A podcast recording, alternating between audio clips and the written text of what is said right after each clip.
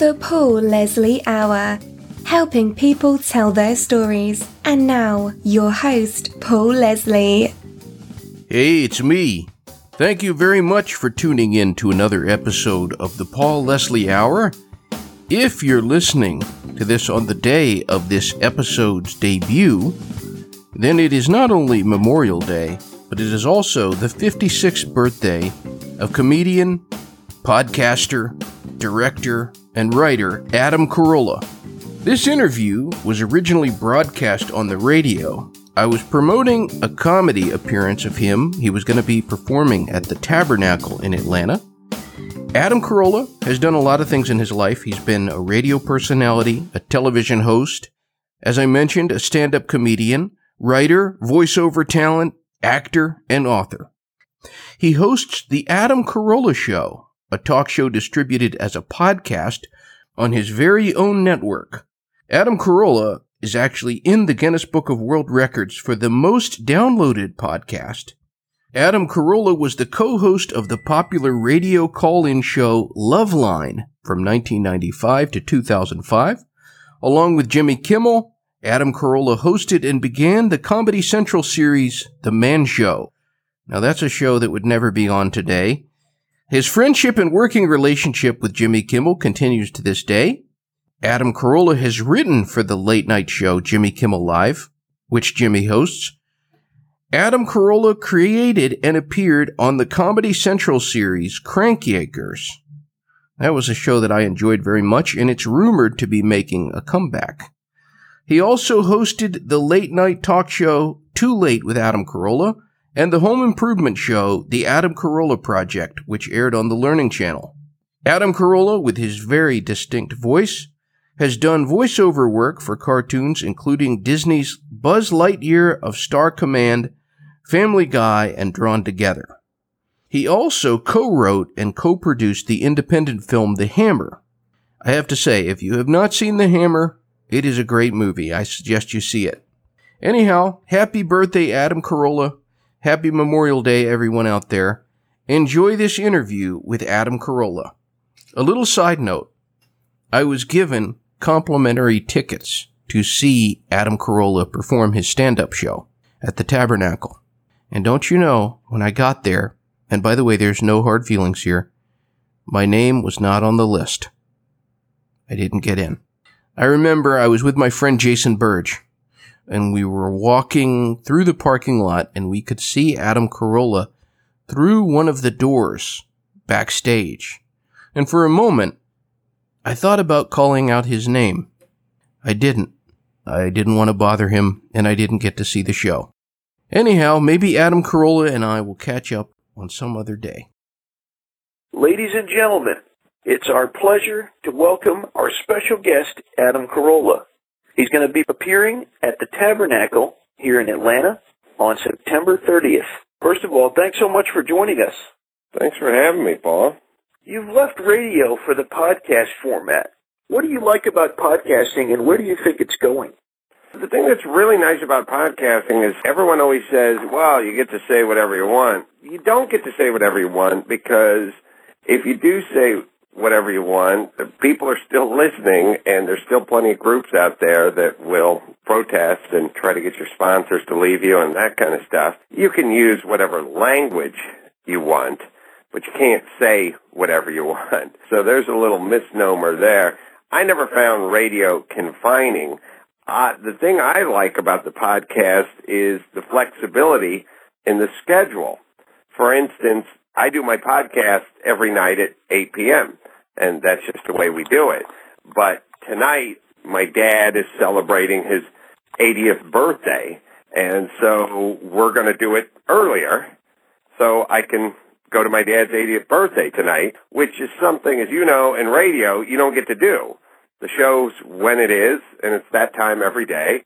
And, you know, if your dad's 80th birthday happens to fall on the night where you got to do a show, too bad pops, you know? Where do you think this is all going? Do you think it's the new frontier? Oh yeah, I didn't answer the second part of your question. I don't know. I I I, I think it's going about the same place music did eight years ago, which is I don't think there's ever going to be such a thing as a multi-platinum record that sells anymore or a disc. It'll be downloaded and people will find it on their computer and some people will find it, you know, on Amazon, but they'll find it. It's the same way book, it's the same thing that's sort of happening with books. It's the same thing that's happening with TV. You know, back in the day, TV shows would get 40 million people watching. Now, if you can get 5 million people watching, you're doing pretty damn good. And books would sell a million copies. And now if you can sell 100,000 copies, you're doing pretty good. The pie is getting sl- sliced up into thinner and thinner pieces. So there's so many people out there and there's so much product that there's so much to go around that it's being consumed in smaller little bite-sized pieces. So those days of selling millions, millions of copies of this or having a 15 share on television, for the most part, are gone. You're going to take your little core audience of a couple hundred thousand people and just go off and make money with them. Well, a second ago, you mentioned your father. The name of your podcast network is the ACE Broadcasting Network, ACE Broadcasting Network. A lot of really great shows. And one of them is Life Lessons with Jim Carolla. I've really enjoyed listening to that one. This might be a tough question, but what is the greatest life lesson your father has taught you? You know, it's funny that that's the name of the show, or ironic, because my dad never, uh, he, he wasn't the type ever like sit me down and go, listen, there's two kind of ladies out there, son. You know, it was never like a, a good Johnny Cash song. We never talked that much. He never told me anything. He, he rarely had any advice for me. Like, n- not in a bad way, just like, yeah, just go out and live your life. Like, he, but he always kind of said, and it was, it wasn't a great feeling, but he always sort of said, try to figure out what your part in this scenario is and see if you can fix it. In other words, every time I get into an argument with somebody or every time something goes wrong or you get fired from a job or you get cut from a team or you get divorced or your girlfriend dumps you or your boyfriend dumps you or whatever the situation is, instead of doing all the externalizing, which everyone just does, like screw that guy, he's an idiot, you know, and go, well, why'd you get fired from your boss? Why'd you get fired from your job? My boss is an a-hole. Like, alright, that doesn't really help you fix whatever reason you got fired for, unless in fact your boss is in fact an a-hole and just fired you just because he's an a-hole. But usually your boss fires you for something you did even if he is an a-hole. And I love those people do that thing where they go, hey man, I did the work of three people. He was just jealous, so he fired me. Like, don't externalize. Look in. Meaning, if you go to a restaurant and you go to the restaurant on a Friday night at seven o'clock and the restaurant is closed, you can be outraged and go, this is nonsense. What kind of restaurant's closed on a Friday night at seven o'clock? But you know what my dad would say? You should have called first. and I'd go, what are you talking about? It's Friday night at 7 o'clock. He'd go, still, if you'd called, you would have found out they were closed. And it's like, that's all I'm saying is take a look inside and figure out what you could have done. And don't beat yourself up about it. But if you want to avoid a trip to a restaurant that's closed, call first. Very sound advice. I was reading your new book, and for all the listeners out there, it's entitled In 50 Years, We'll All Be Chicks. There's a tremendous emphasis on embracing what it is to be a woman. You see that every day. But you don't really hear anything about embracing manhood. It's so funny when you hear women up on the podium, whether it's, you know, Nancy Pelosi or Cher or whoever, and they're going like, we are strong we are independent.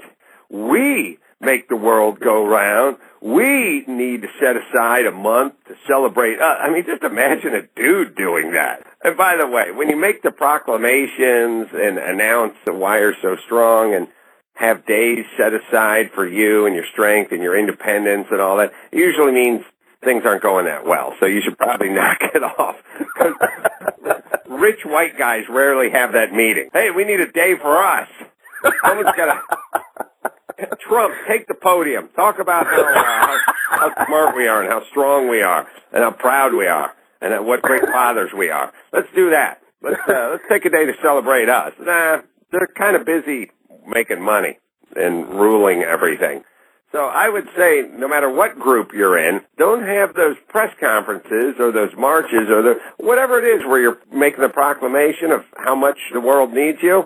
It's usually not a good sign. You record your podcast show out there in the thick of the entertainment world, California. Who have you met in Los Angeles that has the most integrity? Ooh. Well, let's see. I would say if you're if you're going to use the word integrity, it might be my buddy Jimmy Kimmel. I mean, Jimmy is one of these guys uh, in in a town where everyone gets paid for doing nothing. Like, you know, when you watch these shows and there's nine producers, eight of them do nothing. They literally just get paid. They don't show up on the set. They're called non-writing producers. They do not. So we live in a town where people frequently get paid for nothing. My old manager would get paid for doing nothing, like, and, and, and they have no problem with it. They're entitled to it. Jimmy's one of the only dudes I, I know in this town that's announced way more than once, if I don't want to get paid if I'm not doing something. And so if I'm not actively creating on this show, then save your paycheck. Other than Jimmy, I think, uh, there's a hand, you know, you know, the thing about this town is there's a, a bunch of really good, solid dudes and then a bunch of colossal douchebags. And everyone focuses on the colossal do nothing producers or chicks running the studios or what, what, what, what, there's tons of just, just hacks and phonies and imposters and just idiots and I've worked with most these, most every producer I've worked with has been a colossal douchebag.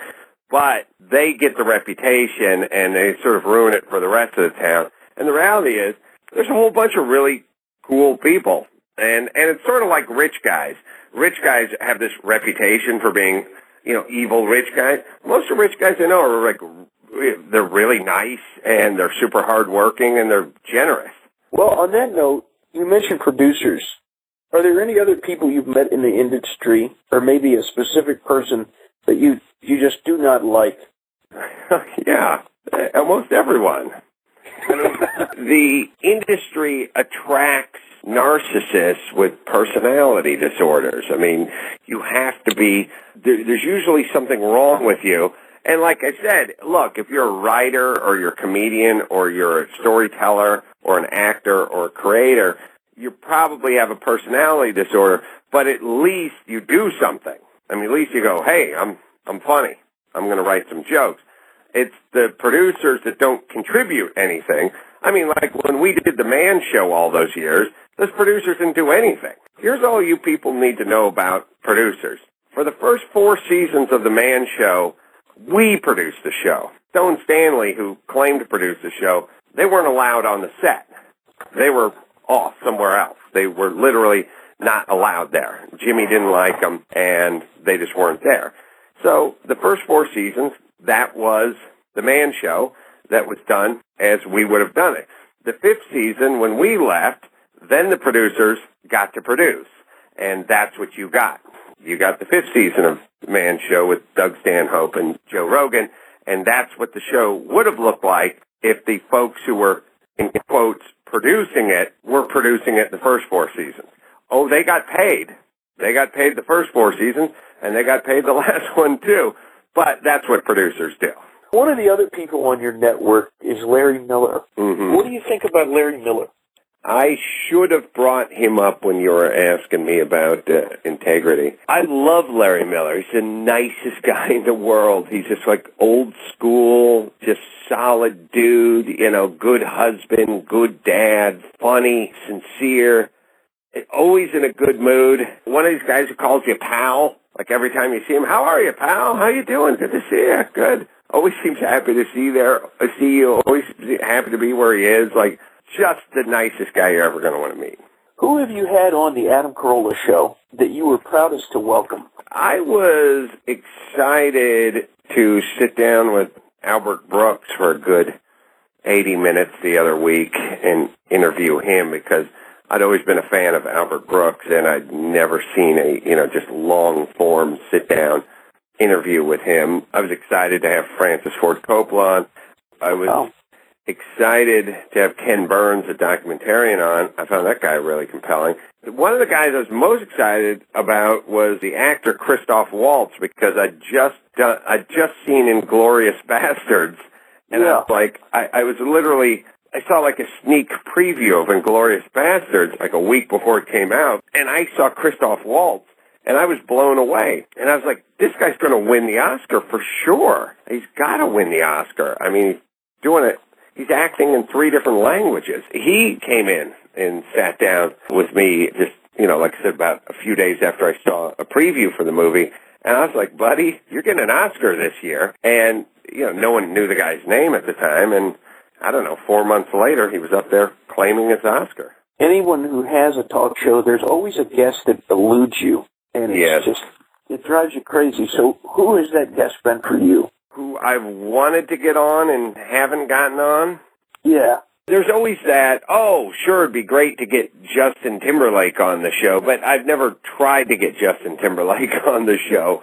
So I, uh, wouldn't say he's like, he's been el- eluding me. And, you know, it's like, I'd love to get Tom Hanks on the show, but I never tried to get Tom Hanks on the show, so I don't feel like that. And so I don't really, I've, I, I never really think of it that way. There's people that I'm fans of, and there's people I go, man, that guy's good. And it'd be great to sit down with Dwayne Johnson. But on the other hand, I never went after Dwayne Johnson. I, I don't know if a, a chick can ignore you until you send over a drink, and I never sent over a drink for anybody. So I just sort of go in every night and go, who's on tonight? And someone goes, it's this guy. And sometimes I go, who's that? And they go, it's an author. And I go, I never heard of that guy. And half the time, that guy turns out to be way more interesting than the guy you've heard of. And then other nights, it's guys you've heard of. But I never really plan it out. you're appearing at the Tabernacle in Atlanta, and that's going to be on September 30th as a comedian on the road. Have you had any strange encounters with fans that you can tell us about? you know what? For the most part, they just show up and they're nice and sometimes they'll make me a t-shirt or get me some toys for my kids or something or I'll be complaining about Southwest taking nuts off the airplane because somebody had a peanut allergy and called in and they'll give me a bunch of Southwest peanuts or something. For the most part, every once in a while you get that sort of drunken fan and they do this one which is funny like like you're leaving the show and you're walking out in the parking lot, and you're getting into the car, and the guy's like, hey, hey Adam, hey man, show, hey, we just saw the show. Can we get a picture? And you're like, yeah, yeah, sure, we'll get a picture, and you get a picture, and then his buddy goes, oh, hold on, get the camera, let me get, let me get in there too. And then they switch cameras, and then the third buddy goes, hey, let me get a picture too. And they go, all right, let's get a picture of all three of us. All right, let's get a picture of all three. Hey man, can you sign my uh, Hammer uh, jacket? Independent movie I did. Or "Can you si- sign my book. Sign my book. All right, so I'll sign my book and I'll sign the thing. And uh, all right, let's get one more picture. You know, all right, you get the one more picture, and then you go, all right, fellas, uh, thanks. Uh, going to uh, head back to the hotel. Oh, so that's it? That's all? Just gonna leave us hanging? Is that how you? Is that how you roll? And you're like, well, what, what, what, what are we gonna do? What that, that? That's it? Just heading out? Just going, just checking out now? So that's how you roll? And you're like, what, what do you, what do you want? Some sex behind the dumpster? Like, what, what, what is it? What are you looking? What are we looking for here? You know? it's so weird. I mean, you sign the guy's book, you take nine pictures with him, and you go, "All right, thanks for coming to the show, fellas. I'm going to get in the town car." It's like, whoa! So that's it, huh? Yeah, Mr. Big Movie Star. Yeah. Well, my last question. The great thing about podcasting and internet radio, there's no geographic limitations anymore. So for anyone who hears this interview in Atlanta and beyond, what do you want to say in closing? Open-ended. Oh, geez, now in what language? If you enjoy good conversation and uh, you enjoy some compelling talk and some free talk and some open talk, then uh, you can check out the podcast. Pick it up. And, and people are a little intimidated, like, well, I don't know how to work a computer. Is it? You just go to iTunes and hit podcast, and you'll see a picture of me, and you'll click on it. It's free, and nothing to it. Believe me, I don't know what the hell I'm doing around a computer, and even I can figure it out. So um, check it out. And might want to grab my book too. I'm pretty proud of that. 50 Years We'll All Be Chicks. I, uh, I wouldn't say it if, if, if it wasn't true. So, uh, and other than that, enjoy your life and dance with your kids. That's what I wanted to say. Once a week at least, have a little dance party with your kids because uh, when daddy's depressed, it always bums the kids out. So have a little dance party with your kids. Our special guest has been Adam Carolla. Thanks so much for doing this interview. I really appreciate it. My pleasure. Zip, bip, bibbity bop, boobity zing, dang, bon, chichi, cuddly zing, a bang, do, coochie, atsikili, matsako, oh, you should get gone, go, go, go, go, easing on the glen, dang, bon, tight. It'll, uh, good plan, do, da, ba, dee, do, goodbye.